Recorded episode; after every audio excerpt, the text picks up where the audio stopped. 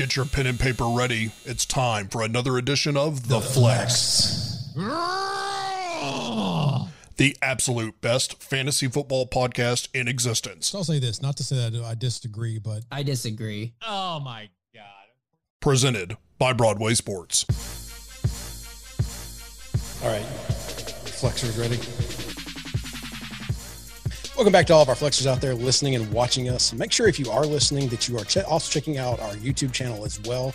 Catch all the great highlights and additions that JG adds to our content every week.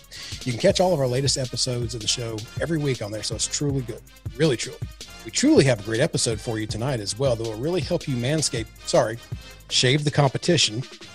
This is the Flex. You can find our show and more fantastic content content on Broadway Sports at BroadwaySportsMedia.com. By the way, why haven't you signed up for a trial membership yet? What the hell are you waiting for? I I agree. What is everybody waiting for? But let me tell you, I have waited too long to not get a new razor. In fact, my previous razors just broke. And then I get on Twitter and we get tagged that there is a sponsorship opportunity that Manscaped is looking for sponsors, more podcasts to sponsor. That's their thing. They like talking about, they like to get podcasts and grown men to talk about balls. And really, I'm just a simple man. And to me, I am looking for simple products. And even if I do have, you know, used previous razors, I tried the, what's that one in the mall that we talked about? Uh, the Art, of the Shave. I ain't got time to get the little little brush and put the shaving cream on. Like, what the fuck? Like, I ain't got that time. So, electric razors are for me. I have sensitive skin. You know, it's kind of a little bit of you know, it's a it's a wiry mess. It's, it's you can't really tell, but it's almost a full beard. It's about as good as it's gonna get. But you know what's great about Manscaped is that they care about your balls. And you know who cares about my balls? I care about my balls. And you know who cares about your balls? You guys care about your balls. But they care about everybody's balls. And they have partnered up with the Testicular Cancer Society. And they help save balls. And I want everybody to help us save balls. Regardless if we become a sponsor or not, we ourselves, myself, I am going to buy tonight their package. I'm going to buy it and then I'm going to donate ten dollars to the t the the you know the charity, and I'm going to help us save balls. I'm I am helping us save balls. I'm helping them save balls, and all you have to do is buy any kind of the products, and they have a multitude of them, and they then at the checkout you can actually just go ahead and donate some money. And why shouldn't you? I mean, it's five dollars, ten dollars, one dollar. Just really, I mean, how much do your balls mean to you? Because this is what it all boils down to. And I don't know if you know, you could do a self check, and guess what? They have an app for that. And I'm not even kidding. Manscaped has an app to help walk you through, or your significant other walk you through doing a at-home checkup for testicular cancer. But really their main bag is grooming, right? So get the perfect package kit. It's going to have a bunch of stuff. And you know why grooming's important? Mm, let me give you some stats because we're a fantasy football podcast. Stats matter. 85% of women think bad grooming is a major turnoff. Let me tell you something. I'm experiencing it right now. Lauren, my fiance, will not kiss me with this mess. Not even a joke. She like pecks me like right there. It's like a it's like a cruise missile coming into my my mouth. Eighty percent of women think men should manscape below the belt. Don't know what you do, but it can get a little hairy down there. So let's you know, gotta keep it a little groomed. Eighty nine percent of men think good grooming is essential to their professional success. Yeah, I mean, have you? When's the outside of Ryan? Really, Ryan Fitzpatrick is actually pretty groomed. But when's the last time you've seen a messy, groomed quarterback actually succeed? You don't. They they're always meticulously groomed. You know, it just happens. So that's the stats. Get in there, get to Manscaped today, get this perfect package kit. It's only $99 right now. you get a little bit of ball deodorant, a little bit of ball toner. Just put down there some hair and body washes there. You know, you get the, the lawnmower 3.0, which has ceramic blades. You get, like I said, free toiletry bag, which they call the shed. How manly is that? And you get free pair of boxers. Boom. What are you waiting for? Save balls, save your face, save your marriage and your relationship.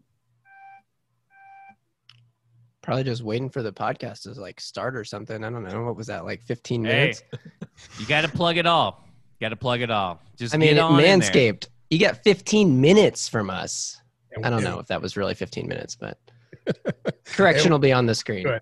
There's a lot of good information there, Zach. That and I'm impressed with how the the the, the angle that they're taking to save balls. That's a we can all get behind that, right? We all want to save our balls. We all like them. We're rather attached to them, so that's that's pretty important to me. We have seven of them among us right now. Everybody has balls in this podcast, and there's we got seven total. Make your guesses as to who has one. There you go. Hit us up Who on says- Twitter with your guesses. Who says somebody doesn't have zero? Somebody doesn't have three. Ooh, I didn't think about the elusive third, but I checked. I used the app. Um, Alrighty.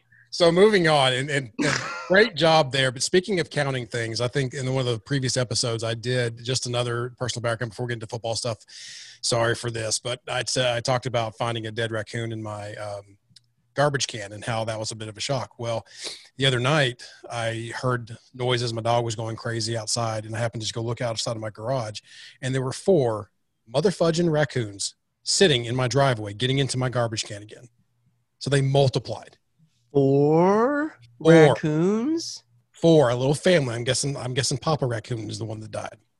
Sounds like you should have made an example out of the first one, and the other ones wouldn't have come back. You were right. You, you- someone so said you murdered the patriarch of of a family. Yeah, is that what you're apparently. saying? Apparently, You so left now they're a back for blood. family with no father. Oh, so- that is that is rough. The next mistake I made in this was trying to then go to a big box store around here and buying some raccoon repellent, which is a, which is a spray you can get. I didn't even know you had this, but I had a friend mention it to me, so I went out and sprayed it. I it doesn't really kick up a smell automatically, so I doused my garbage can in the surrounding area to get these assholes away from my garbage can. My driveway and first floor of my house stunk so bad for two days because of how much crap I sprayed. It is pungent. It just went away this morning for two, after two days. It's. I, I really wish I'd taken a different tactic because it is. But- it was bad. Did it work though? Nope. Oh. Wow. Fresh garbage Oh, Get bag was money torn back. up, so it, I cannot. I cannot endorse this project. I get behind Manscaped, but I cannot get behind this spray. It- it- it This didn't- is this is very first world problems because you killed a parent, but you're worried about the smell of of your driveway. What I just want to to go away. I don't want another one dying in my garbage can. That's that's just I don't want this to happen. I just want them to go find somebody else's house and and bother them for a while. Okay, so We'll here's see. what you do: you take your trash, and then just dump, you swap trash cans with someone in your neighborhood. We'll see if that works. Might have had their send down. Well, at least I'll get my stinky garbage can away. It'll solve one of my three problems. Yeah. So that's the news for me this week. Just Oh Dude, no. let's catch everybody up since we mentioned on the podcast before. Moving on to some football news. Wow, that was a close one. uh, never mind. Oh, you're good. You're good. Hopefully. How are we doing, Ryan? What am I holding on for? Oh, We're you're fine. On. You were frozen AF, bro. Me? And then you like word Yeah. vomited it all out at I once. thought that was me for a second. I'm really glad it was Ryan. Yeah, it was definitely Ryan. But you're good. You're good, Ryan. You're moving your mouth in dissatisfaction, so we're Mhm. great. Mm-hmm. Should we all pull up our little spreadsheet because we prepare because we're good podcasters? Yes, let's pull up the spreadsheet and go down through all of our news this week after I've given my news. And one to start off with the very top there, starting off with the Browns and Nick Chubb going into concussion protocol. I think that Mack Wilson had a pretty scary tackle on him. I saw a little bit about this. I didn't see the actual tackle. I don't know if there was video of it out there, but all the reports were that he had a neck injury. Turns out it's concussion protocol. karma, if you believe in that kind of thing, happened because I think Mack Wilson was carted off the field a day or two later. Yeah, It's it's the not actual karma, next that's day. just- Yeah, day. it's just shitty. There was a bad there was a bad joke going around I saw on Twitter where people were mad about that. I was like, that's that's terrible. Um, but just out of a fantasy prospect starting this this close to the season starting, any any concerns, any thoughts there from y'all? Nah, I mean, I'm really high on Nick Chubb. He's in the concussion protocol now. He should be clear pretty soon. I mean, we are close to the season starting, but we're also still pretty far from the season starting, like 24 days or so. So I think that he has plenty of time to get back and ready for week one. Not changed in my rankings at all. I'm still super high on him. Yeah, I uh, agree. And Mike Miracles in one of our chats even said, you know, it's only a neck or head injury. What are we really worried about there? I mean, nothing It's not bad has ever happened with those things. Right. It's not anything with his legs, so he'll be fine. Please nobody I- I think it was a close shave because I will say this that you're more susceptible now to get more concussions. And we know that Kareem Hunt can actually carry the load for the Browns if necessary. So this could be one of those things where it's like a Brandin Cooks domino effect where he's constantly going to get concussions or Jordan Reed. This isn't something just I feel like my compatriots are just glossing Brushing over the off. fact. Yeah, and I'm not saying that you should adjust currently do not adjust your current draft strategy towards Nick Chubb. Get Kareem Hunt if you're Yeah. getting Nick Chubb. That's Yep. that's my main takeaway. If you're I drafting would Nick say- Chubb, get Kareem Hunt. I would have said to do that before the injury, but yeah, that is a great Exactly. point. Um, if you're drafting Nick Chubb, I think Kareem Hunt is a is a draft him a few rounds ahead of where you would have drafted him if you don't have Nick Chubb. I think. I He's will got say this: Kareem. that's- I'm sorry, Ryan, but just but real quick, Kareem Hunt has been sitting in with the wide receivers and team team meetings, and when Hunt was playing last season with Chubb, he was running back. Chubb was running back 15, and Hunt was running back 19. So it will be a pretty close race. How high? Here's the thing: Nick Chubb is going in the first round, right? how high are you willing to draft Kareem Hunt if you're going to draft Nick Chubb? Because I feel like it could be a pretty that's a that's a tough one to swallow because Kareem Hunt could be going up in the fifth or sixth round. Well, Kareem Hunt's current ADP is 241. 241 overall on Fantasy Really? Pros PPR ranks. I don't Oh know my how. gosh. Again, we I mentioned this last week. I don't know how recently they weight this, but yeah, Yeah. Kareem Hunt is currently going Wow. undrafted in 12 team. And leagues. if he's going pretty late, I think he's a guy, even if you don't have Nick Chubb, Yeah. you pick him up and then maybe you try to leverage a trade with the Nick Chubb owner for Yeah. something some decent Mhm. piece. That's kinda how I to keep your felt. eye on. Yeah, well, Kareem Hunt's kind of how I felt about Tony Pollard last year, Darren McFadden the year before, where like you knew that if Zeke got hurt, the next guy up was going to be the guy, or Latavius Murray last year, when you know when Kamara went down that Latavius Murray was going to get so many carries, and Murray had like back to back weeks of 25 plus fantasy points because he just got all the carries. That's what will happen with Kareem Hunt if Nick Chubb has to miss any time. So he's a valuable handcuff or just a stash guy who, like you said, Zach, could actually be like a flex play at points during during the season. Oh, And worst case, you know, you just stash him and and you don't hope for anyone to get hurt. But if it happens for Nick Chubb, then you're going to be in good shape. Hunt's one of those rare backups where you can get the handcuff and it actually can there can be some weeks it's beneficial for you to have him even Right. if Nick Chubb stays healthy. I was going to ask. not a wasted roster spot. Right. I was going to ask if he's one of the top handcuffs out there for running backs or the top. One hundred percent. I think he is the top handback to or handcuff Yeah. to have. because I mean, I would say Tony Pollard is up there too, but I think Tony Pollard is a, a similar case where he's also going to get potential value even if he even if Zeke's healthy. I But was just I one don't year know. late on Tony. Yeah, but One I don't year know though because they did add CeeDee Lamb and he's going to catch a lot of passes that may have been like Tony Pollard targets if CeeDee That's Lamb true. wasn't on the offense. But anyway, that all that aside, I, I can't really think of someone else that I would have as a higher priority handcuff because like who even is Caroline? Who even is McCaffrey's backup? Saquon's backup? Like those guys don't have clearly defined backup guys. I, Latavius Murray is another one though because Kamara got hurt last year. He's a guy that isn't you know he doesn't have the biggest build who could potentially get hurt again. And I also think in Seattle, just as far as like late round stashes go, like Carlos Hyde. That's a mess. Yeah, Yeah, it's a mess. And I though. think Evans in Tennessee obviously would is Yeah. a good handcuff as well. yeah. Yeah. true. I just Although like Derrick Henry doesn't get hurt, so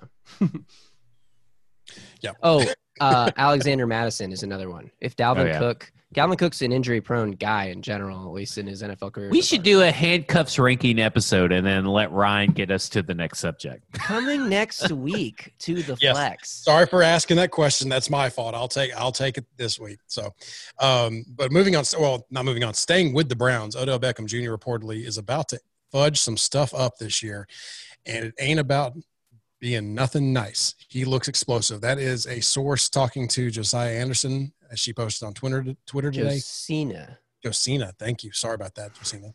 I'm I was about to be impressed because I've been calling her Josina. It's like, oh, is it Josina? no, no, no. He- he- standing rule. If, if a name is seems wrong and it's coming from me, it's probably wrong. I don't know what I'm thinking. I should just know that you were totally wrong. yeah, I'm, I'm, I'm functioning high level over here. Anyway, so he's how much are we buying into this? He's current ADP 31 overall, wide receiver 11. Um, is it a bounce back year for him? We're looking for some good things. You all in? Are you thinking this is just bluster? I'm very much in, partially because he's going to be one of my keepers in my keeper league as like a 10th round guy. So I kind of need him to be productive. But I, I think that he's going to have a, a really solid year this year. I, we were talking previously. It's kind of tough to say that you're all in on the Browns guys since they have they've not given you any sort of indication that they're actually going to be good besides Nick Chubb. Um, but I am buying Jarvis Landry. I'm buying Odell Beckham. I'm buying the the running backs and Austin Hooper. So basically everybody except for Baker Mayfield. I can't agree more. I think Odell Beckham's a super talented player, and he's going super late. The talent doesn't match the ADP right now, so uh, I'll scoop him up. But there's a lot of guys in that range I really like: Odell Beckham, Tyler Lockett, and a couple other guys. But yeah, I'm definitely in on Beckham. The fantasy wide receiver manscape has changed with Odell Beckham going this late. I mean, this is like we've talked about before. It's just been this is kind of ridiculous. He's going this low, and I understand it's one bad year, but this this year is the year, and I totally buy into this. And let me say this: I've done a few mock drafts in a couple of my leagues, and if he's there in the third round, oh my god, what a steal! It's Yeah. over. I, if I go running back, running back, and Odell Beckham, are you kidding me? I can do that in 2020. Heck yeah! Yeah, it does seem like a big overcorrection from last year to Yeah. uh, all of a sudden dump him because he is a really really talented wide receiver, like just a player, not a not just a fantasy prospect. Well, and I understand a little bit of it because other fantasy wide receivers emerge, right? So, like Tyreek Sure. Hill is now way up there in the echelon of fantasy quarterbacks. We have DeAndre Hopkins is staying where he's at, and then all this stuff. I get it, but it's still if you're one of those running back, running back, wide receiver guys, this is a good year for that philosophy of draft strategy. I have a Yep. major correction to file from earlier in this uh, episode. Kareem Hunt currently going 66th overall makes way more That- sense. Makes way more sense. Oh, never wrong. never wrong. So yeah, I mean that doesn't really change anything we said about Kareem Hunt. He's still a very valuable handcuff. Uh, but yeah, he's not Let's go. going undrafted at all. Um, anyway, what were we talking about? Well, I think we've all, unless anyone has anything else to add about Odell Beckham Jr., it's still a talent that we're going to watch. So let's move on to other news. Uh, Kliff Kingsbury is excited about Chase Edmonds. We all feel like he is a starting running back in this league, was a quote from the coach. Are you drafting Edmonds? I mean, what we all are pretty high based on some previous podcasts that we've put out. We're all pretty high on Kenyan Drake based on the opportunity, the type of offense he's going into, the production, the immediate uptick in production he had coming from Miami to Arizona.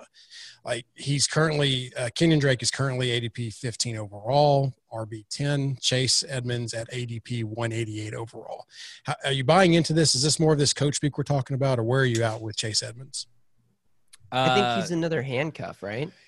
Yeah, I, I will say this. This has a little more weight to it than I thought it did. Like when I initially read it, it was nothing. I'm like, okay, whatever. You know, you you're you're trying to make Chase Edmonds out to be something. But they also did on their website. Their website is pretty dedicated to Chase Edmonds as far as this is kind of legit. And I I don't think I'm drafting or targeting Chase Chase Edmonds or anything in any of my fantasy leagues or anything like that. I probably won't unless I just happen to be there in the 14th round and he's still there. And I need a backup running back. But this kind of, I don't know if Kenyan Drake is first round material at this point, And I agree. I'd be willing to push him down at least one more round to round two. Yeah, Maybe well, he's currently three. he's currently RB 10, 15 Yeah. overall. So that is second round. I think that's fair for Kenyan Drake. I mean, I like Kenyan Drake a lot, and I think that he's going to pick up where he left off. But I do think Chase Edmonds is a legitimate threat to steal touches. I mean, last season he had that crazy three touchdown game. That was in week seven. So I think that was actually before Drake got there. But he's a playmaker. He's an explosive guy who out of the backfield who's going to have, you know, plenty of snaps for him because he's a playmaker too. But I'm not drafting him unless I get Kenyan Drake, who I do like a lot. So I might end up with him. But that's the only world I'm drafting Chase Edmonds. Yeah, I'm in the same boat as you, JG, for all the the same reasons. My my one thing I will say about this is that I hate when coaches who run an offense that is kind of like a fluid offense, like a spread offense, where multiple people are coming in and out, in and out. That's what worries me about this comment is that is are there going to be those games where Kenyan Drake is only in and gets 10 carries, but then Chase gets 10 carries, but Chase's 10 carries are better than, you know, it's, it makes me leery of being in, being in the Arizona running back business. That's totally fair. I'm definitely taking, you know, Nick Chubb, Joe Mixon ahead of um ahead of Kenyan Drake and, and a bunch of other guys too. But I think RB ten is fair for Kenyan Drake though. Like if you're in the second round, you already have an RB one that you're super confident in. I'm fully on board with taking him. I'd as your almost, RB2. Right. I'd, I'd rather roll the die and see if he's going to be there in round three. round three. It's possible. What do you think about him versus Miles Sanders? Miles Sanders all day long. Really? I'm kind of low on Miles Sanders, but Who's versus Miles off- Sanders backup? Do we know? I don't think so. Uh, no idea. Maybe- John, I mean, maybe that's part of the answer right there. Gamboni. Um, who? What about Kenyan Drake or Austin Ekeler? uh, Drake for me. Yeah, I'd probably go Drake. That, Same. that's That's the line if it's for me. PPR, I may go Austin Ekeler. Well, They Kenyan keep Drake's on saying catch that they're both getting uh, first or first team touches. The the two Ekeler and Justin backs. Jackson, but Justin Yeah, Yeah, Jackson but Justin is Jackson's not good. I think he's it's more just of not just like as a- good. Eh, I think it's more of a I would- let's try it out. Chase Edmonds isn't as good as Kenyan Drake. Dion Lewis wasn't as good as Derrick Henry, but coaches still do. That, yeah, that's true. I. I mean, you can't negate that fact. Yeah, See. that's fair. Uh, Kenyan Drake or Clyde Edwards-Helaire, whose ADP has Oh, not Clyde really- Oh, Clyde Edwards Helaire. Clyde Agreed. I can't believe this guy. Most running backs. Well, okay, so where would you draw? I mean, this is totally off the rails, but where would you draw the line for him? Because I, we never really reacted to Damien Williams opting out in terms of Clyde Edwards-Helaire. So, I mean, I love his potential, but there's some risk there. Are we getting played off as a group? First, this may be the first played off. Secondly, You kidding me? Playoffs? the, the first one is a group effort. A group Clyde Edwards Helaire. I'm Y'all- y'all drafted him me- like this one's not my fault. Y'all went off on a rail and handcuffs. okay. That We're not talking my about Clyde Edwards Helaire. You want to know what I feel about Clyde Edwards Helaire? Tune in next week. Boom. There. When we talk Uh, about handcuffs, Boston Scott is the the Shut up. backup to Shut up. Miles Shut up. Boston Scott tying had a it all together. Just good tying it all together. Thank you for Boston Scott definitely had a little fantasy moment last late last year. Yeah. Don't listen to this. Is like Tre- Mike talking about Trevor Siemian. It doesn't matter. No, he had a moment because Joe Tess would yell his name on Monday Night Football, and it was amazing. Hey, Joe Tess is a saint. Yeah, too I love Joe we Tess. get- Joe Tess, I'm Rob. Riggle for Monday of Night where Football. the show is heading right now without me talking they- over y'all. They We're already going You know just to got move what to. on. we You have want. to cut it. You have to We're shut going to us move up. on to some other uncertainty in the league and with the Bears and Matt Nagy declining to say if Mitchell Trubisky became a better football player during the offseason. Quoting, we need to see more. That's not a ringing endorsement from your coach. Not It's at like all. the This makes me laugh so scenario, hard. right? I mean, you can't even like give a coach speak like, yeah, he looks great answer. Like, they basically said, "Uh, is the hype around Mitch real? And he was like, ah, I don't really know yet. I haven't seen enough. he sucks. That means probably not. I, I mean, am. What are you gonna do with this Bears offense? Look, I was fully. Throw it in you- the if you listen to our earliest episodes, you know I was fully on board with Allen Robinson. But as we move forward into the into the throughout, as get closer to the season, his ADP right now, wide receiver nine, 29th overall. I mean, I was like happy to take Allen Robinson as like a wide receiver two flex guy that with with upside. But where he's oh, where he's going right now is just like insane to me that So, you would trust him. This is this is what we talked about at one point in time that you, you regardless of your feelings of the play individual player, you have to you have to consider their environment that they're in and who's going to be throwing them the ball as a wide receiver. And this is very much one of those situations where you have to sit there and pause. And if you're deciding between someone who may or may not have the same potential as Allen Robinson or may not be as good of a, a player, he may have a better quarterback throwing him the ball. And, and I'm probably going to at that point in time go, "Mm, I'm going to take a risk over here because I just I don't like what they've got going on. Now, does does this mean that they're going to quickly move on from Trubisky and that could make a world of difference? Depending, but I'm not really in love with anything Nick there. Foles. Right, that's what I'm Well, saying. That's, that's what I'm saying. But it, it's the combination of that and his draft position. Like if this was Terry McLaurin's draft position, you know, fifth or sixth round, then I'm on board. But it's just like, what is this? Like early third round in a 12 mid third round in a 12 team league? No, thank you. Come on. Yeah, you you need him to hit his upside with Mitch in order to be worth it. There's no value there at all. It's that's Right. terrible. yeah. But then you got to think, didn't he hit this upside last year with Mitch? And like, With But it sounds like Mitch he's regressing. targets. You know, so are, I mean, but that's what I'm saying. Do we think Mitch is getting worse? No, Yeah, and it's not that. he's definitely like- not getting better. Yeah. Well, yeah. I mean, that- he may not be getting better, but is he going to get worse? it's not that he can't hit this potential or or won't. It's Yeah. just that like the floor, if he doesn't, fuck Oh, I, you I based listen. on where I'm you have to you. I just him. don't know. I mean, I'm just, I'm just Your speaking roster's to destroyed unless speak you- pretty much. Uh, like, I was not big on the Allen Robinson, much like I was a big on the Robert Woods. But you know, I don't know if I mean, like you were, you were big on Nick Foles and all this stuff. Well, I do think Nick Here's Foles the can Bears offense. save Allen Robinson, but not at 29th overall, at like 49th overall. the Bears offense is this. It has a lot of good pieces. It has Anthony Miller, David Montgomery, and it also has Allen Robinson. But the main piece is is shitty. The quarterbacks are crap.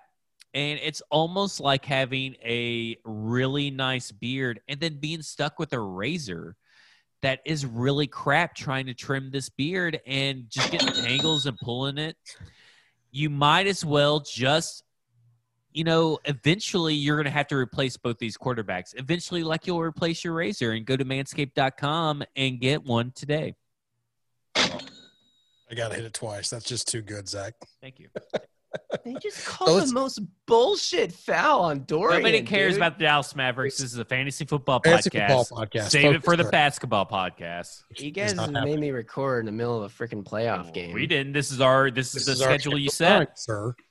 You set this in your four o'clock mm-hmm. time zone. they made us the nba made us listen to you watch basketball Boom. So, not that we haven't mentioned this next piece of news before, but Miles Sanders, Doug Pederson says that Sanders will be the guy, which is what we assumed. Then yesterday, or earlier this week, depending on when you're listening to this, he went down with an injury just a day after getting resounding praise on his camp performance and being told that he'd be the guy this season. Although he's officially week to week, it sounds like Sanders should be good to go by the time the Eagles kick off September 13th. And they- they're saying their advice is draft him like you normally would. What are your thoughts on that? Now, we just talked about him, but is this affecting how you go into the draft? Maybe does this the injury news affect that question you just made about between him and Kenyan Drake? I mean, where are you with with Miles Sanders? I think that Miles Sanders is a smaller. I mean, he's not a smaller guy, but he's not the biggest guy. And if he's already injured, I don't know. I'm I'm skeptical on drafting players as high as Miles Sanders is going that haven't like done it yet. You know, and that's not saying he can't take a step and do it this year, but he's never done it before. I'm gonna put my. I mean, I know I'm kind of like totally going against that with my love for Joe Mixon and Kenyan Drake, but just looking at the like advance, maybe I need to look more into Miles Sanders. But right now, something in my gut just says I'm not in on Miles Sanders. But he's also Well- going RB eight, and there's Nick Chubb who's going behind him, Clyde Edwards-Helaire, Kenyan Drake, Austin Ekeler. I take all of those guys over him. Same. Same. I here's the thing about Miles Sanders that he really doesn't have a flaw to his game to where he's going to have to come off the field. So, and I think that the Eagles coaching staff realized that as the weeks went on. And I at least listened to a lot of Bleeding Green Nation for whatever reason. I'm not really sure why I'm enthralled with this podcast, but they're an Eagles podcast and they're really good at breaking it down. And Miles Sanders was their guy all along. It's just it took a while for the coaches to get to that point.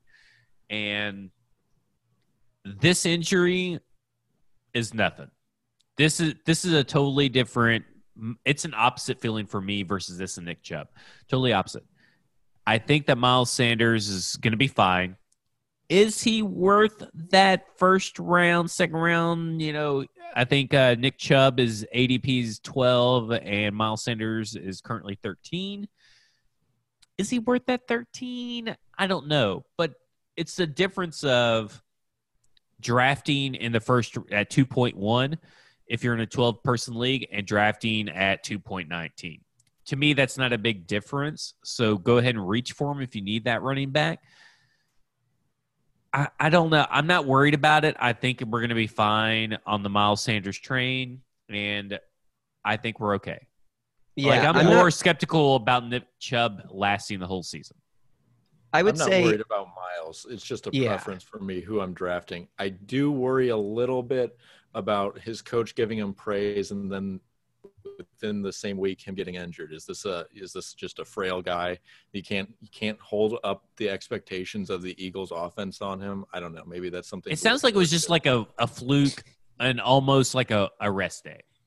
Just a little no, no. fluky He's guy. going to be. I mean, he's not gonna- probably not going to practice again until the season He's- starts. He's week to week. Well, with that, Yeah, they said he's- ways to Well, they- interpret that. They said he's hopefully back by September 13th. Like that doesn't Well, mean Zach he's 100. is so upset that we've ruined his argument that he's left. Yeah, I mean, look, I exactly what you said. Sanders is a preference guy for me, and I don't prefer him, but that doesn't mean he's. I'm not like worried about this injury slowing him down. I'm worried E- about exactly. his injury potential, maybe, but I mean, yeah, Nick Chubb. I, all running backs have injury potential, so it's not like he's any more of a red flag in that regard. Yep. I just Yeah, don't I really might like even him. like Josh Jacobs before him. That's going way, way later. It looks like. I mean, Yeah, it just it's surprising to look at him and see that he's RB eight right now. right. Like early in the offseason, I was high on the idea of Miles Sanders, and I guess so was literally everyone, and now Everybody, yeah. it's gone too far. I thought maybe this is a guy who can get late second, early third. That would be a good value, but not not a very Right. early fir- uh, early second, late. Late first, if you have to reach for him. Yeah, So- I wouldn't. I don't know how comfortable I'd be if that was my RB one. I guess Right. it just depends on your preference and how you're drafting your team. But speaking of preferences, a lot of times when you're drafting, your preference early in drafts is to stay away from rookie players and to go with veteran proven guys who you've at least seen on NFL field, know how they'll produce. So, but there could be a point in the draft, I'm not sure when it'll come, where you are looking at some of these highly touted rookies that are coming in and having some good camps and maybe considering them over some other guys who may not be the top tier receivers, but you're trying to compare notes. So just take a, a second to move on to the to the rookie position, starting with rookie receivers, starting out with um, Van Jefferson. Jared Goff gushed and compared him to Cooper Kupp. He's been really impressive and has done a good job. It reminds me a lot of when when Kupp was a rookie. He was just so far ahead of where a rookie kind of should be. He's currently going undrafted. Do we take any anything to account from the golf man with his own golf course? Is he is he hitting a hole in one with this one?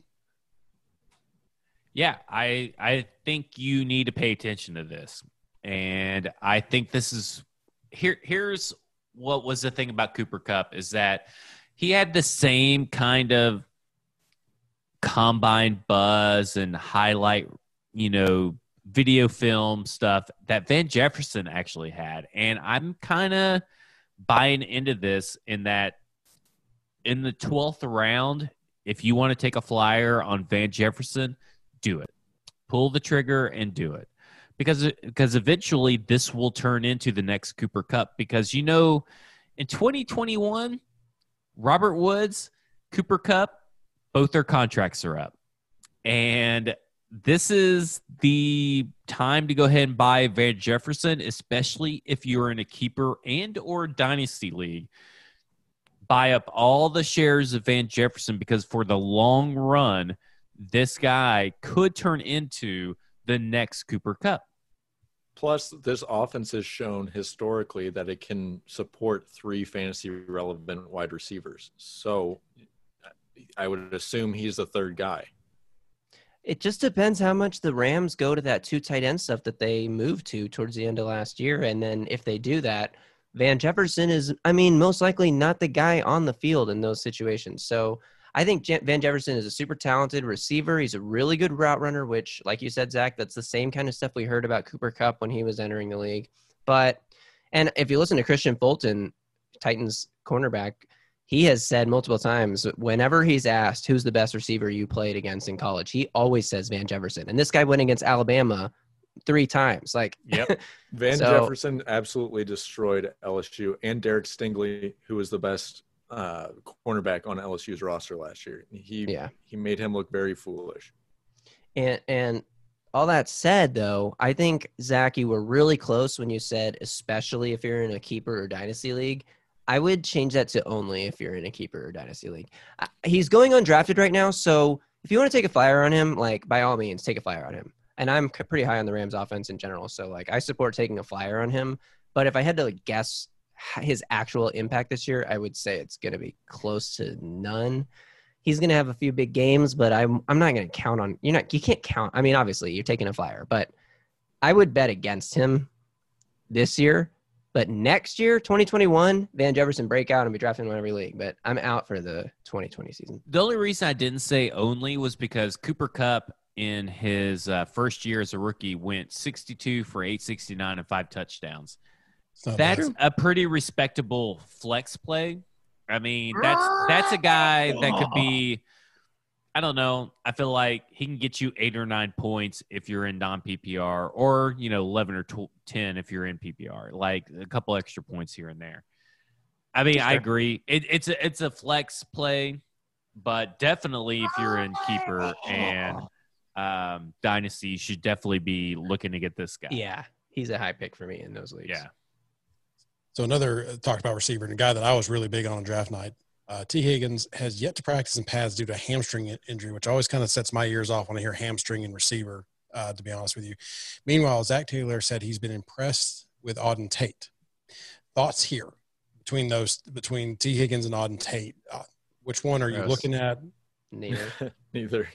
Neither. Okay. It, makes me So, sad next- though because next I really liked, I really did like Tee Higgins coming out of the draft and his potential with Joe Burrow. But if you're not able to practice at all, that's you know availability is king here. So Isn't AJ Green also still dealing with with a hamstring as well? He Oh, is. he got carted off yesterday, or something happened yesterday on Tuesday.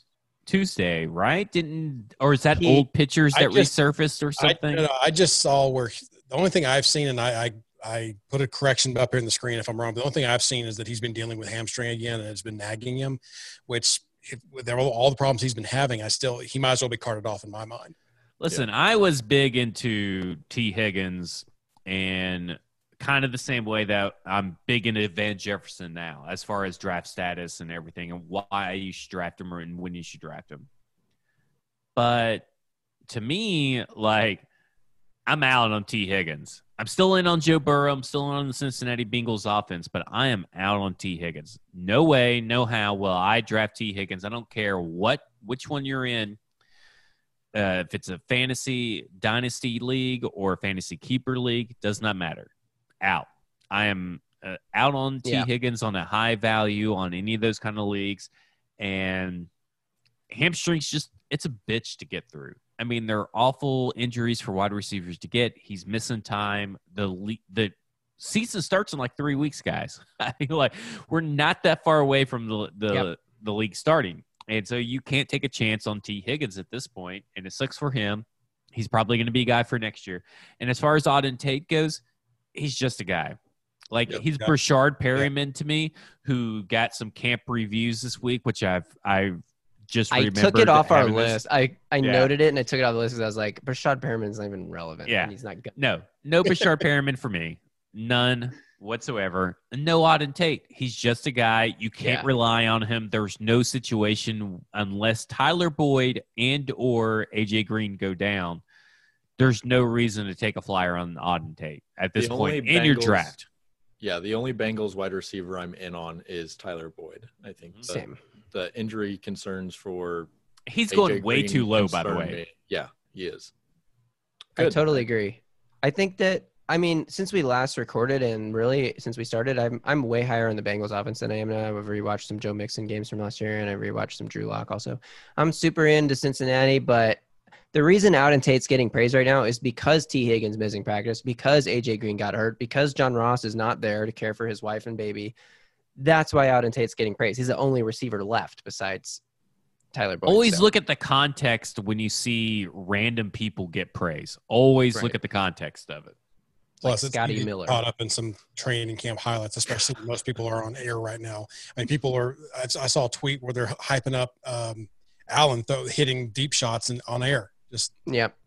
Oh, he's oh supposed to do that. I'd be. Oh, Josh be Allen big throwing red flag if people open for the first time in his career. Yeah. Yeah. Throwing- th- he's On- throwing people open that aren't covered. yeah, against air, he's throwing people open. Really good stuff there, Josh Allen. He's so good. He's so good. And good. Stefon Diggs is juking out, you know, the invisible man out there. Oh too. yeah, that that's excessive. Anyway, Like get a grip, cover one on throwing out there. Love to see that from uh, Stefon Diggs out there. Like hey, the Okay, Bills. The Bills fans love their team. They they, They love do. Their, they're passionate. They're very passionate fans. at least someone does. The, the Athletic reported that Pittman, uh, Michael Pittman Jr. is building a quick rapport with Philip Rivers and could become one of Rivers' favorite red zone targets from the start. Meanwhile, Reich has been talking about Parris Campbell. Any thoughts on these guys compared? Thumbs down from AG. Thumbs down, guys. You got to remember, some people are going to be listening to some podcasts as well. Let's vocalize. Watch the YouTube. That's all I can say to those people. Hey, we only need well. 71 more subscribers to get our own YouTube channel. Look to at get that. the slap. Oh God, did that sound loud or is this thing No. amazing? No, no, it sound very loud. loud. Very loud. It? No, it was. I didn't even notice it. uh, yeah, then we can be slash Broadway Sports Media instead of just slash. blah, blah, blah, blah. blah, blah, blah. Yeah, I'm, I'm Correction not here on on. Uh, I'm not here for this this Colts team. There's Me nothing neither. they can say to hype me up, and I know they tried to uh, get some hype built up today by um, labeling. Jacoby Brissett as Oh. Taysom Hill, but there's nothing about this Colts team from fantasy, fantasy perspective. I'm in on. I, I'm just I there. I always do this with a few teams. I totally eliminate one or two or a handful Five. of teams, and I just don't do it. I just don't do it. This is one of them. I am not doing no drafts. Will I take a Colts player in? Yeah, and I don't. They might be a decent team, but there's nobody I feel confident that that'll be worth Right. their draft spot. On a weekly basis for sure. I, I I'm Right. okay with drafting Marlon Mack just because the hate has gone so far that you can literally draft him and slot him onto your bench. And if that's the case, then I'm like, okay, taking a chance because he's still a freaking starting running back there. So like that. Well, how late- high is There's a lot of- Like, there's how a lot high of- is that level? I this was in a mock a mock draft I did where he was just still sitting there, and I was like, I mean, I didn't Well- really get a great RB two. Yeah, what He's round was currently going 106 overall, which I think is like ninth or tenth not bad. round. That's that? not that's bad. what three or four rounds less than Jonathan after Taylor. Jonathan sure. Taylor, who is not the starting running back. It's crazy to me. But yeah, The draft on, uh. This is draft analytics Twitter taking over fantasy Yes, football Twitter. it is. I mean, Do not believe Jonathan the Taylor, Jonathan Taylor hype right now, At all, unless dude. he is in the round that Marlon Mack is currently getting drafted in. What was that damn Yahoo alert that we tweeted from the Flex account? I gotta go look that one Oh, up. oh, this is bad. It's such a bad situation because I think if you get Jonathan Jonathan Taylor, you have to draft Marlon Mack also, or else it might be a wasted draft Yeah. pick. for Well, and you. you may have to draft Nyheim Hines. Look, I don't mean, know who. know what's gonna. Yeah. I don't know who Dalton Del Don is. Apparently, he writes for Yahoo Fantasy Fake Sports. name. Not, not to Not throw this guy real. completely under the bus, but he said that Jonathan Taylor should not be going quote so low. Have you done a mock draft, bro? Like, come on. Do you even mock Burrow? Do you?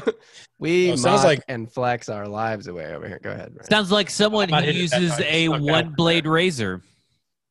Yeah. So sounds like we're not real high on the Colts, which is understandable. But one player Fuck that I, the I can guarantee one member, of- Especially, what's the guy? Uh, any Philip Colts Rivers. fan in Tennessee? Fuck him. Oh, you're Our talking about Ben Ben. Wright right now? Yeah, Ben Wright. Shout out to Speedway Soccer. All right, Ryan. yeah, Move us on. you ready? All right. yeah. So Sorry. sounds like we're not real high, but one player that I guarantee at least one member of the show is high Some on. Some of us are is- high. Justin, he's confused. I'm a little. Justin Jefferson. Vikings offensive coordinator Gary Kubiak said Justin Jefferson is exactly what we drafted. Talk about some coach speech. What I mean, now we have to interpret like, what did y'all think y'all were drafted? I'm just kidding. I, I, I think he's a good player. That's probably what he means. So yes, current ADP 117, overall wide receiver 47. Is this a candidate of a, of a guy who, seeing who he's replacing potentially in that lineup as far as the other uh, receiver across the field uh, from Thielen and what he could be? Is this someone you're like we talked about earlier that you're looking at maybe him and a veteran who's maybe a number three on their team, not as productive? You can take maybe or three or four possibly taking a chance on him. What are we feeling about Justin Jefferson? I'm very confused on. Jeffer- Justin Jefferson, and by that I mean I'm very high on him. He, he That's my favorite. JG and Ryan got it. Just a Zach's re- total too. reversal. Uh, Just that was good. uh, it just seems like a really good situation for him. A lot of play action is going to come his way. Uh, he's he's the number two. I mean, he's got to beat out what Tajae Sharpe to be the number two there. I, I, there's a very low bar here. Okay. Hey, Ta- Blake Bedingfield said Tajae Sharpe was going to keep AJ Brown off the field, and I would say AJ Brown's better than Jefferson Jefferson. So so maybe. Tajae Sharpe pushes people to greatness. In which case, I'll, I'll you know I'll double down on Justin Jefferson. Uh, I'm excited about him. Yeah, there we go. Here's what I mean, am gonna say about Justin yeah. Jefferson. He's gonna be a wide receiver. t- he's gonna be the highest ranked rookie wide receiver.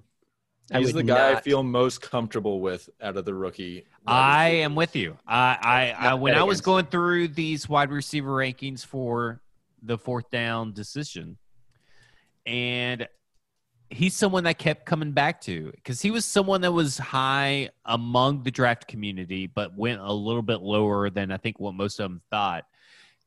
But he doesn't really have a too much of a flaw to his game, and I think he's the, probably the most pro ready. And but he's the most he's the rookie wide receiver outside of Jerry Jeudy with probably the most opportunity. I And we're a big opportunity podcast. We're Yeah. we're an op pod. well, we'll see about that because we'll yeah. get to this Well, I- next guy. But I well, do think that I, I think I think I other think- people cut into next guy's thing. I mean, We'll we, get we there. can say Tajae Sharpe. Well, No, I no, mean, no. I think that the I think the Raiders are going to throw the ball more than the Vikings, so there may be more opportunity just because of that. And yeah, maybe. I do think Justin Jefferson's good, but he didn't have to beat press coverage a lot. So if he steps in and plays in the slot, then does Adam Thielen pump outside? There's a little bit to work through there. Um, and he's going the highest of the guys we've talked about and most of the guys that we're going to talk about. So, I mean, mo- the fantasy community is pretty high on him Yeah. overall, too. So the Justin value Jefferson- isn't. is a guy who makes tough catches. Catches. He is track. good, I though. love watching that kid play, and I love watching him while he's exploding through routes in college. I think that he's going to be just fine in this offense. He's going to get his own opportunities.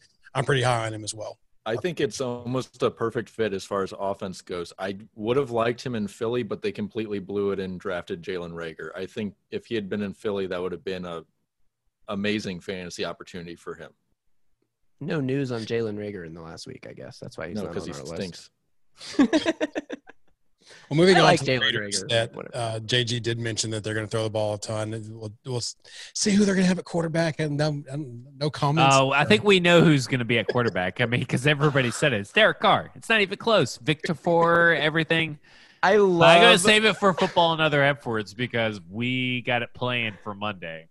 I loved OTs, love it. the. I loved the highlight of Mariota throwing the touchdown pass, and honestly, I looked at it closely. it's hard to tell because there's like a coach right in the way, but it actually looks like a classic Mariota. Looking Oh my god! way, Don't do this to yourself, dude. Do But- not do this to yourself. don't you have to hype him up anymore. Stop it. I'm just Stop saying it looked like a really nice Mariota play, and my like first inclination when I saw it was like, here we go, Marcus is gonna do his thing, and then that article comes out later that day that's like Mariota struggles in practice, and there's a paragraph in there that's like Mariota did have one really nice throw to Bryan Edwards in the back of the end zone, but that was one play in a day of otherwise forgettable moments for Mariota, and I was like, okay, You know what Uh, Bryan Edwards, exactly. shoot him up your draft board. That's the I'm telling you. takeaway because this Mario. is I mean, gonna be. You want you want a league winner? Do you want a league winner? This is it. I'm gonna shave your Talk to your mic. Bryan Edwards. talk Talking to into your mic. You have a you have a beautiful mic that literally sorry. can't hear you. You Well, I wish you would follow me because I'm a very animated person. If you want a get one of league winner, You gotta get one this is your these. league winner. Bryan Edwards. Yeah, honestly, like out of all the coach quotes that we're list- that we're reading off here in this episode, this is the one I'm buying the most. And the biggest reason I'm buying this the most is because the Raiders are hyping up Bryan Edwards' performance at camp. They drafted Bryan Edwards after another rookie receiver that they are not hyping up in camp. So if this was fake or or just coach blown like training camp overblown crap that we get every year with like DeVante Parker and stuff, then I would be like, oh, then Henry Ruggs is getting the same overblown crap. Nope. Henry Ruggs ain't getting shit. So I'm buying the Bryan Edwards hype. I really am. Yeah, and me too. We're talking about like- two, two birds, one stone here between Henry Ruggs and Bryan Edwards. Just if anyone hasn't been Yeah. able to follow along here with everything, and the fact that uh, Derek Carr and OC Greg Olson have been really hyping up Edwards to point out what JG's talking about, talking about as a starter. Carr has also said Edwards is just someone where there's just a trust and someone who also Carr. This is big for me because let's think about Carr's career here, and he was on kind of a- a path, and then he had a similar injury. It's kind of weird that Mario didn't hear the one and two quarterbacks. They about the same time in their careers, the same year, within a week of each other. I think right? Or was it the same week? yeah, the same week. They same probably- week. they same week had the same broken leg injury and, and got injured in in a similar way. way. And you could just tell a confidence level there. And where I'm going with this is there was there was clearly a confidence level decrease for Mariota. I mean, I don't want to. It is what it is. And then you saw the same thing with Derek Carr coming back. So for someone like that who has struggled with a little bit of that over the, since that injury, for him to say that he has a trust in a rookie receiver already tells me that he that, that Edwards is light years, light years ahead of Ruggs right now, regardless of his hype coming out of Alabama. Yeah, Ruggs is it- just fast. That's all you hear. yeah. And he I think it was big that there was a coach and the quarterback both talking about Edwards. It, it wasn't just one of them where you could kind of, you know, brush it off if you wanted to. It's multiple people talking about him, and I, I think the hype's real with him. Yeah, well, and when you isn't look at the only these- person talking about Ruggs the tight end? I mean, like, isn't Darren Waller the only person that's made one comment about Henry Ruggs? I feel like. And- anything that made the rounds for sure. And when you look at these quotes, like looking at where the quotes are placed to me is huge because it really implies what the question was. If the quotes are around one word and not one sentence, then you usually can like like going back to to uh, Auden Tate. Zac Taylor said he has been quote impressed with Adam with Auden Tate. That's the whole quote. So that tells me that the reporter said like like directly brought up Auden Tate and asked Mhm. how Auden Tate has looked in like an expanded role with everybody injured or something like that, right? And he's like, "Oh, you know what? He's doing he's doing really well. I'm I'm been impressed with him." Like, okay, whatever. If you're bringing up a guy though and you haven't been asked about him and you're just like asked about practice or the performance in general and I don't specifically know if this is how Bryan Edwards questions came up either, but the fact that so many people are talking about him and yeah, the reporters could be asking specifically about Bryan Edwards and that's why so many people are talking about him but there's a lot of quotes about Bryan Edwards, and there's nothing about Henry Rex.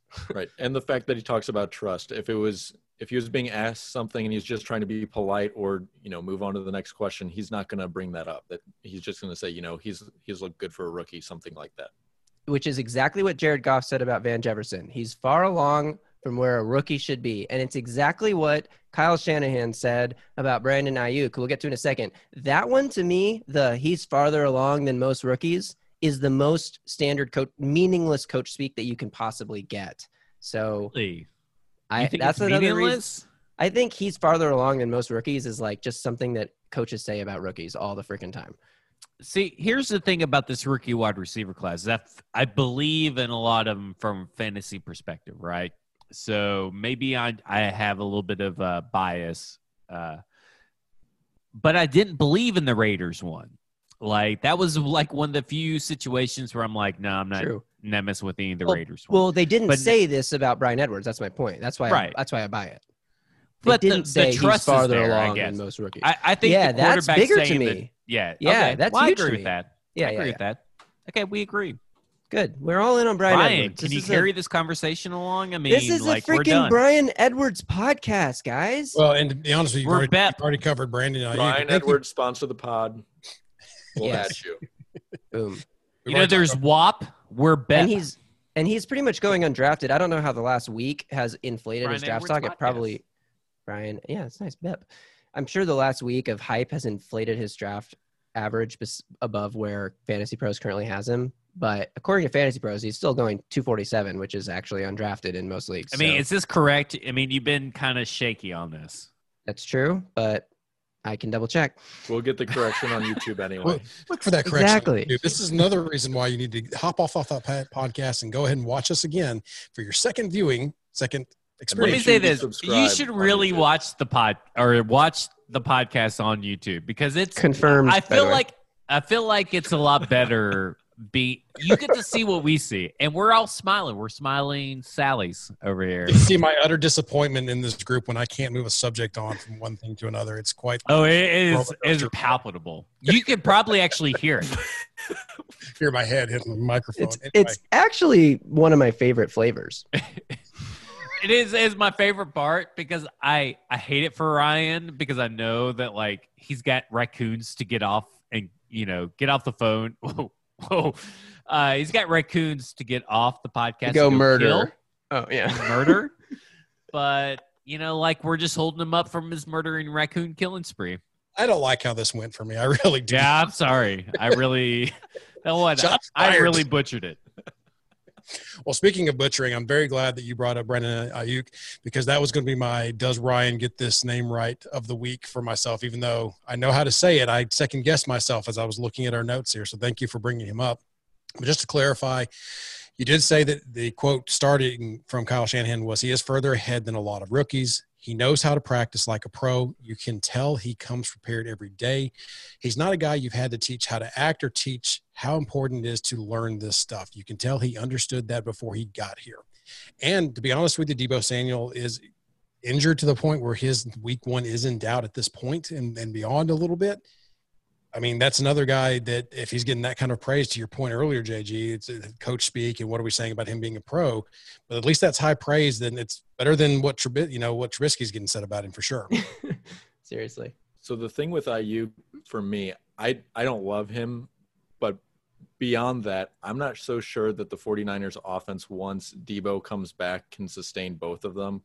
Uh, when Sanders was playing on the 49ers last year, he was relevant for about one week, and then he didn't see enough targets. He didn't have enough production to be a viable uh, fantasy starter week in and week out. So I I'm out on this no matter what Kyle Shanahan says about him, just because I'm I don't I don't know if there's enough targets to go around. And on that note, that we're just looking at coach quotes mostly here. We're not looking at like what the beat writers are reporting, but the beat writers are in San Francisco are also reporting that Dante Pettis is looking great and that Brandon Aiyuk is looking great and that everyone is looking great and that the Niners are amazing and everybody looks amazing. So it's really hard to tell who's actually looking good based on the reports we're getting out of those ca- those pe- from that media group. And the fact that Dante Pettis is also looking great, you know, doesn't bode well for if that's even true. It doesn't bode well for Aiyuk. And like you said, overall, like this is not a team that passes the ball a ton. They're going to run the ball a lot. So, like, yeah, Bryan Edwards is, uh, sorry, Brandon Aiyuk is super cheap, but he's going ahead of where Bryan Edwards is going. And I'm taking Bryan Edwards a million times out of a million over Brandon Aiyuk. I George just don't Kittle know how much I trust it. George Kittle Yeah. loves Aiyuk too. I mean, not to mention you mentioned the press and coach speak, but another player is also really high. And George Kittle seems to have some stuff going for him. So I mean, maybe listen to him. I don't know. I mean, George Kittle's the one going to get all of his targets. It would have gone to Exactly. Aiyuk. But that's so I'm he's saying. happy that he's Aiyuk's complimentary of a secondary player, so take it for what it's worth. But If everybody looks great on the 49ers though, that Yeah. sounds like we go back to the Super Bowl.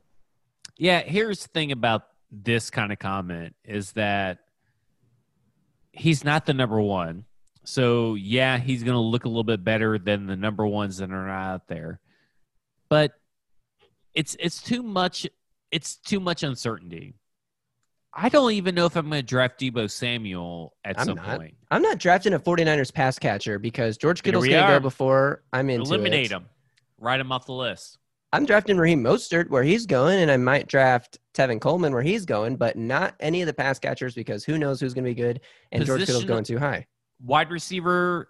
Yeah. San Francisco 49ers wide receivers. Take them off your draft board, Amen. in my opinion. Some I solid agree. advice there. And speaking of solid advice, we you listen to us every week and you really hang on every word and take it as gospel for everything we say. And I don't know if JG you'll be able to go and pull what exactly Zach said about Tyler Johnson. Well, on I can the tell you this: it wasn't last week like these notes say. I would rather pull my audio where I said I guarantee you Tyler Johnson will be irrelevant this year, which I was right on already. Hey, hey, hey. So th- this part of the section, it'd be great to hear what Zach was saying about Tyler Johnson. I just want to throw this name out there, put it on your radar. Tyler Johnson from Tampa Bay, the slot receiver that um, is going to, he's a rookie, but I think that Tom Brady's going to target him a lot. I just have this feeling, just put it out there. I will bet you that Tyler Johnson is irrelevant fantasy wise this season. and then cut into me saying that he's been sitting out of training camp with a soft tissue injury and it appears to be, hi- be miles behind Scotty doesn't know Scotty Miller for the wide receiver three role right now. Meanwhile, Bruce Arians, coach speak again, said that Scotty Miller looks great at training camp. And Zach, you were pretty high on him based on if you we did or did not hear your clip just a second ago. Well, if you have any new thoughts on Tyler Johnson, Well, here's the thing: is that when you make a bet, you are looking towards a fully healthy season. So I know I put out there that you know he Tyler Johnson because based on my understanding was going to be the number three wide receiver. I I think that he was going to be up there, right? So Scotty Miller fills that row. I'm here to say that I do not, even though that we all agreed when we talked about uh, JG, which I don't think aired. That's I think episode JG one, baby. Yeah, JG purposely did not air this episode where he said that there would be multiple weeks where just or uh, Joe Burrow would score four points or less, and in that episode, Absolutely. I. I, said, said- like four points. Like. I didn't say or less. And I Okay, also like admitted four that, that points was an or less. exaggeration. later. I um, never said or less. like four points or less. He said negative 10 points for four weeks, is what Justin said. and he also, nobody disputed this, but I believe it's Ryan that said injuries, throw it out the window, negate it. I meant So- injuries. I don't necessarily think I you didn't say that. issue because here's my point. Hold on. Here's No. my point about this. Soft tissue injury. Hey. If he's really as good as you thought he was, shouldn't he be able to over- overcome Scotty Miller if he's really as good as you thought he was? Well, if he Scotty didn't have a soft slander tissue will not be injury. tolerated on this podcast. Yeah. we are big Scotty Miller fans. Big. Yeah. Well, now we Bryan all. Edwards, So- Scotty Wow. Miller, hit us up. You know, Scotty, we got you, bro. Yeah. You want to You put your know. name We'll put everywhere? Scotty Miller up here, over here. Soft tissue injury, he would have. If there Buy was in a no jersey. soft tissue tissue injury, he would have totally overtaken Scotty Miller. Here's the thing. He's missing time, just like Tee Higgins. Tee Higgins missing time is going to lose his stuff to Auden Tate. Scotty Miller will be. What did I say here? I, did I really say top 30 wide receiver? You understand how insane this is, now, right? So let me let me ask you a question. Can I ask a question and see if JG will? So instead of throwing the bet out, uh, so there's three options here. Throw the bet out, keep the bet the same, and, and hold his feet to the fire, or are we going to allow him to keep the same bet but lock in Scotty Miller instead of Tyler Johnson? You can put any random ass motherfucking scrub wide receiver in this bet, and I'll keep it. So if you want to throw Scotty Miller in, Scotty Miller is going to have like three fantasy relevant weeks this season. Wrong. He put on 10 pounds to be the most fantasy relevant wide receiver you'll ever oh, see. Oh, good lord! 10 fucking pounds. That's like changing your old dusty razor blade when you're shaving your face and then getting a, new ceramic razor blade like the Lawnmower 3.0 that Manscaped has. I So I did I am gonna Zach, put it. that uh, Tyler Johnson probably got the soft tin- tissue injury by not using Manscaped. That is probably correct. It's it's unsubstantiated. protect those so we tissues. can't run with it. But Scotty according to my Miller- notes, according to my notes, that is true. So I will effort- say this: Scotty Miller Doesn't is know. going to make it top thirty. Now, Boom. out there, now JG, if he are gets you agreeing? injured, you know what? If he gets injured, I lost a bet. At this point, we're transferring it over once. We tr- we do a we do a once over transfer. Scotty Miller gets injured. Screw it. Is it points your- per Top game thirty or overall? points Agree. per game. Top thirty points per game. Scotty Miller. Etch it agree? in stone. Carve it into Uh, these I'm in on- bricks. I'm in on that too, uh, from Zach's perspective. Scotty Miller's amazing. Ooh, Yes, give me two wins, baby. two easy dubs. I need another them after double. the other well, yeah, whatever. We'll take it. Well, you lost, you know, three eight for the Joe Burrow thing. That's Yeah. not bad. Yeah, yeah. so you moving marked it as a bet, by the way. I didn't put that You in. did. I'm deleting That's it. your I'm list. adding it. That's your, you might have been confused when you were putting it together, but you definitely put that list together. I put the I made the spreadsheet, but I did not add that to the spreadsheet. I colored it red so that it would be like not applicable to our actual bets. Well, who wrote it in the spreadsheet? You know I wrote it in. drum I wrote it in every time he deletes does that, it. though? Golly. I deleted it. Sorry. What did you reference last week? There was some uh, bet that you said was added that you didn't add, and I was so proud. I was like, that was me. Whatever it was. I'm pretty sure this is the one, the Joe Burrow one. Now, th- there was another one you referenced last week. I thought that that you deleted again, and I, I almost added it back. So one more receiver to talk about here. Uh, we got that bet locked in. CeeDee Lamb, Cowboys head coach Mike McCarthy has said rookie receiver CeeDee Lamb will line up on the outside as well as in the slot. So he's going to be used in multiple formations, multiple places, and, and be able to attack from multiple spots on the field. How are we feeling about his a- current ADP of 114 overall, wide receiver 45? I love This him. He's the Scotty is- Miller of the Cowboys. This is the kind of quote you can get behind. This is not coach speak like he looks great. Fucking everyone looks great right now. This is like we're to use him all over the field because he's a playmaker and we want to get him the ball and we recognize that immediately. And I think the Cowboys are to run a lot of 11 personnel, three wide receivers. And I mean, there's been some hype for 3,000 yard receivers coming from the Cowboys, like we've seen on Twitter and stuff. And I don't necessarily expect that, but it's not impossible. It could happen. could totally happen. Agree. I mean, I wrote about it all in the pot in the uh, article about the rookie wide receivers, but Mike McCarthy runs the most uh, three wide receiver sets around. I mean, the opportunities there. I think CeeDee Lamb's going to be good. I think.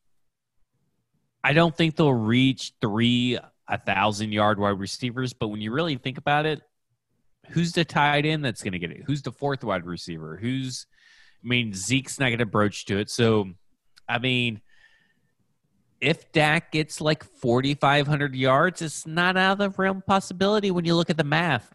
Just saying, Exactly. Dak Prescott, number one fantasy quarterback. Randall Cobb had 828 yards last year. And I was told Randall Cobb is dead. he Well, is he stinks, dead. so it might as He's well terrible. I mean, if he, Fantasy relevance, it might be. And that's the reason yards, that buds. we're high. That's why we're high on on CeeDee Lamb because very that, confused on CeeDee Lamb. Very confused on CeeDee it. Lamb. Mike gotta make a told t-shirt. me. We got to make a Mike t-shirt told me like Randall Cobb is right dead. Prescott threw for 4,900 yards last year. So we're It your little happen. projection is 4,500. That's a pretty steep drop off. It's pretty much smack in between where he was 2018 and 2019. So it's a pretty act. I mean, it's a pretty realistic Should projection. be a little realistic. Yeah, in my opinion, I think that's a I very. shaved it realistic right down the middle. You think that Amari is going to be a thousand yard receiver and Gallup's going to be a thousand yard receiver? Sure, Tony Pollard's going to catch some passes. Sure, Blake Jarwin's going to catch some passes. But who the hell else is going to catch some passes? CeeDee Lamb, gonna get them. CeeDee Lamb could push Yeah. Dak up to a 5,000 yard passer. I mean, coming back with the same offensive coordinator. I know they changed head coaches, but like we we cannot understate. I think this season is specifically how important coming back in the same offense is for these fantasy players. And I mean, it's a weekly league. You want to win every week. You can't wait around for your guys to like gel and get hot in week 10. Like, I think the Cowboys are going to come out of the gate firing. I don't know if we're going to get to this yet, but CeeDee Lamb is my one. He's my one rookie I want. I, I my- love CeeDee Lamb. He's he's got that YAC ability that AJ Brown had a year ago. Oh he yeah. can take Ooh. it to the to house every single time. Yep. So I'm I'm all in on CeeDee Lamb. He's my favorite wide receiver from this class, but there's two guys ahead of him that make me not like him as much as Jefferson. So to, to really shave this topic and put a bow on it here, uh, that was going to be my next question, and it might have just led into it by JG. Is of these guys, which one are you picking over the others? Well, I want to rapid fire. I don't want to. We've discussed them. No more discussion. No more anecdotes. Pick one name. JG, I think. Are you sticking with CeeDee Lamb? Yeah, Okay, Lamb's that- my guy of this group. Although I love Bryan Edwards, Lamb's my guy. Need a minute, Zach. I can go to Greenlaw. Do, do, do, do, do, do. Justin Jefferson. Justin Jefferson, Greenlaw. Yep, Justin Jefferson. Ooh. J Jets. All right. So moving on. Wait, you pick one. No, sir. Pick pick one. uh, I like CeeDee Lamb. The fact that they're talking about multiple positions really intrigues me in that offense, and there's going to be a lot of yards in that offense. So I'm, I'm high on CeeDee Lamb with that group we just talked about. So Can I make a bet? Can I throw a bet into the wall back To be- behind uh, both of you guys? CeeDee Lamb versus Justin Jefferson. I'm all in. No, no, no, no. Okay. Well, never mind. I'm Here's out. my bet, and it's Dak Prescott is going to throw for five thousand yards. I want that. I'm in on that. yeah, that- But that- you you want to be on my side of the winning history, right? You want Yeah, to I be on my team. No, yeah, I You wanna be on my team. Dak to throw 5,000 yards. Yeah, Yeah. yeah. So we all we all agree Yeah. Dak's Yeah. going to So who throw would- I do think yards. though, if you want to make a bet We here, can bet against of us, the listeners. I thought someone would bet against me. Oh. Yeah, but no. we do have an opportunity here since two of you took Justin Yeah. Jefferson. do my bet. Two of us took CeeDee Lamb. There is a bet there for to go to get everybody involved here. yeah, but I don't really want that bet. yeah, I'm, not surprised none of betting. us- I just want to say I'm surprised none of us took Bryan Edwards after we all hyped him up like crazy. Well, And so no, he's not going to be the better fantasy. he might be. don't know, could he, He might I don't know. I don't. I don't want to bet on these fantasy wide receivers. I want to bet Dak Prescott five thousand. To thousand me, yards. it comes down to the whole, uh, like my entire concept behind the offensive rankings articles is like I'm picking the guy from the offense that I think is going to be the best. So I'm going to pick the Cowboys offense here as opposed to the Raiders or the Vikings. But Well, I'm not betting boring. against. I'm not Well, betting that against was boring. Dak throwing 5,000 yards because he probably will. Yeah, I deserve it. Anyway, so moving on to the, the just a couple notes on running backs. We spent a lot of time on receivers there, but there's just a couple notes on the running backs that was brought up here. A couple interesting guys. AJ Dillon's made a lot of headlines, or Quadzilla, as people are calling him, or, or whatever, making a lot of headlines, Some people think they he's uh, taller than Derrick Henry. which is just weird. And then certain coaches who have been able to coach both the guys think that he's never seen someone as massively impressive as AJ Dillon. Which, bro, I want to Give I want to cut Matt LaFleur some slack for this one no, because you don't cut him slack on this show. no, No, you stop No. it right now. no, because you Matt stop LaFleur it. was a total No. idiot and he No. totally misused Derrick Henry and Dion Lewis and he's a dumb slack for being a he's total a dumb idiot. idiot. He's a dumb idiot. However, Oh, so we're just giving we're just giving professional passes coach. for dumb idiots now. however, oh, sorry, Donald Trump, you're a dumb idiot running this country. Hey, we're not. We're not. oh, getting sorry, no politics. um, no. What all I want to say is like AJ Dillon and Derrick Henry are maybe both massive humans, but they're built like the inverse of each other. Like AJ Dillon gets smaller as he goes up, and Derrick Henry does the opposite. Like Derrick Are you Henry saying has that little AJ Dillon has smaller brain? Yeah. Well, they are saying that his biggest hurdle will be getting caught up on the playbook, which always tells me that he's not really catching on right now, and he and it's a whole new world for him. Wow. That's my big concern Did there. we just crack the code? Also, look who he's compared to by his GM, Eddie Yeah. Lacy. Eddie Snacks Lacy. That is not a compliment. What, what, Yeah. This GM think he did something good here. He's like, man, AJ Dillon reminds us of Eddie Lacy. It's like, okay, I'm staying away from AJ Dillon. So you and, have and you got to think, not only does he cost you, like, did Eddie Lacy cost you like millions of dollars because you over, you know, you paid him a lot of money, but think of the buffet money they had to spend on him, the budget, like the dude. food, like, the yeah. I mean, like, are we? Is Eddie Lacy really the guy that you want to compare anybody to? I mean, No. maybe sumo wrestlers and I don't know. Uh, what else we Kobayashi, got? competitive Oh. eaters. I Yeah, was that's- very, I was very disappointed that at least it didn't work out because he's one. He, I loved watching him, watching him play in college, and I just thought He he, had was nimble feet. It just He his body nimble. could not support me. You know, you know, crush exactly. hanging out over a little bit. Yeah, His so metabolism couldn't keep up. Is So what let's- we're let's- saying Let's try to swiftly wrap this up. Uh, Lions OC Darrell Bevell said it remains to be seen how DeAndre Swift fits into this offense. That's not that's some coach speak that I'm also kind of like, That's the opposite of the CeeDee Lamb quote, right? yeah, yeah. CeeDee he- Lamb, we're going you to don't use have him multiple everywhere. spots. You don't know what you're going to use him for. I'm Just not high on him. Then. Then why do you fucking draft him? He's a goddamn running back. Just put him in the fucking backfield. His role doesn't have to be defined. Hand off the ball to him. Yeah. it's that easy. I'm yeah, out. so there's some concerns there because what else is he? Is he not getting it? Is he?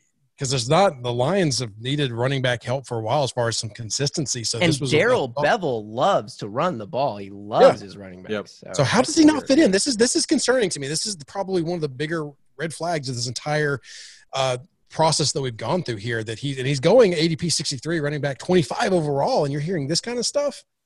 I mean, 63 overall for for that is it's just insane. I mean, I love DeAndre Swift as a prospect. I like Clyde Edwards-Helaire more, even though Swift was like the consensus draft Twitter number one guy, and then of course Helaire went first uh, out of the running back groups. But where Swift landed, I mean, with on Johnson there, and just the, I mean, I'm high on the Lions offense, but I'm not high on their running back deployment Yep. and usage. And he's just going like, how can you spend a draft pick that high? You're just like crossing your fingers and hoping that he like comes out and explodes. And I don't know. I'm that seems crazy to me. I'd rather have Cam Akers over DeAndre Swift, and they're going pretty close to each other. So Ryan, let me ask you this because on Coach's Corner, you you know a lot more probably than us. Okay, let's say definitely than us um, about what goes on in the trenches and stuff. When you hear a coach say this about a running back, is that, I mean, you obviously think it's a red flag. Why is that a red flag? And why, from a fantasy, fantasy perspective, should we worry about that? Well, from a fantasy perspective, if you're perspective, if you're not getting on the field, then you're not producing points. If your coach doesn't trust you on the field, you're not going to be given opportunities. So opportunity. you feel like this is a lack of trust? I mean, is that what Well, you're? uh, Is that let me your clarify- let me interpretation of the clarify. comments? I mean, I'm just Yeah. trying to figure it out. so we don't know how we're going to use him and Yeah. that means that you you scouted him you spent a draft pick on him you should have known who he was coming out and how he fits into your offense before Yeah, that. you should have a All that plan done. for him So- before he gets there, right? it's one Whoa, of two things. Dallas It's one of- Mavericks. We're talking to Ryan. Go ahead. one of two things here. It's either he's not quite what you thought once you see him live or his indecision his ability not to pick up the playbook is causing you to second guess how you're going to use him in this offense. The trust may not be there. And it could be things like he, he- he may not be it's you say this you quote to say he's a running back just handing the ball but there's so much more that goes into the running back position as far as keeping them on the field. Because if they can't pass protect i'm sorry they are one of the, the, the last lines of defense before your your quarterback that you're counting on to protect him from a blitzing linebacker or a corner so that he can actively and athletically get in front of those. And if you can't learn his progressions and you can't learn, I'm getting a little too passionate about this because it happened to one of my quarterbacks in college. And I hate this when a running back just doesn't know where they're supposed to go in that. Because as an offensive lineman, you pride that you're going to keep your quarterback safe. And then when you have someone who's not even in your group who can't learn the, the plays, then he shouldn't be on the field. And I don't know if it's that, but definitely, I, I think you can simply ball this up and say that they don't right now have the player they thought that they were drafting because they did enough research to spend that draft pick on him. And now that he's there in the flesh and camp through walk, especially in walkthroughs when it's so important to have your assignment football down, he's not getting it. That's why it's a huge red flag to me. So let me ask you this, Ryan. Um, he's going in, I guess, the sixth or seventh round. I mean, do you feel that's way too high, or what do you feel about Kerryon Johnson? I mean, like you you are very passionate about this this phrase and this subject, so that's why I want to ask. Right. How do you feel about Kerryon Johnson versus DeAndre Swift It's and all that there. jab? I- is my thing right now. At least Kerryon Johnson's been there. At least he, he has some experience. Um, I would be looking. So I need to stay away from DeAndre Swift. Is for what now I until I see some more positive reports come out, and that's the only thing we can go on right now because we don't we don't have the the the uh, we don't have the privilege of watching preseason games, so we can't judge for ourselves when we see them in there. We can't see them, and we're and we're not we're seeing weird angles from practices from from where they're allowing the reporters to stand. It's so tough to make those kind of decisions. So you have to rely on what you're hearing a little more than ever before, and that's tough with coach speak. We've been over that, but until I see some more positive reports coming out on him, and without anything else to go on, I mean, Hard Knocks isn't there to film and make things look good for him like they No, are I don't think anything can make Detroit Charger look Rams good. and that team out there, since it's one team clearly, so we can't tell the difference. Surprising lack of Cam Akers, right? That's Oh, that is point. true. That's not So let me point. so let me ask this question. I'm kind of taking over this because I'm very DeAndre Swift neutral, but I'm also a person that is literally wanting to to draft DeAndre Swift. That's a great. Greenlaw. I think. What do you feel about after hearing what Ryan said? What do you think is gonna what What do you think is appropriate response for DeAndre Swift? So I feel like the Lions backfield in general is like the inverse of the 49er situation where we said don't draft any of their wide receivers. Their running game is going to be good. I would stay away from the Lions running backs and draft their wide receivers because it doesn't seem like it's a very clear-cut situation right now.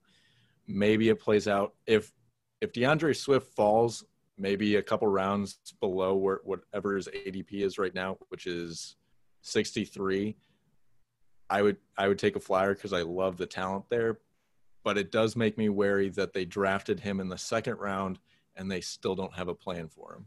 I'd feel a hell of a lot better if they'd at least said that we think he's got a, he's a strong candidate for our third down back position. Yeah, they're not, So- they're not saying that.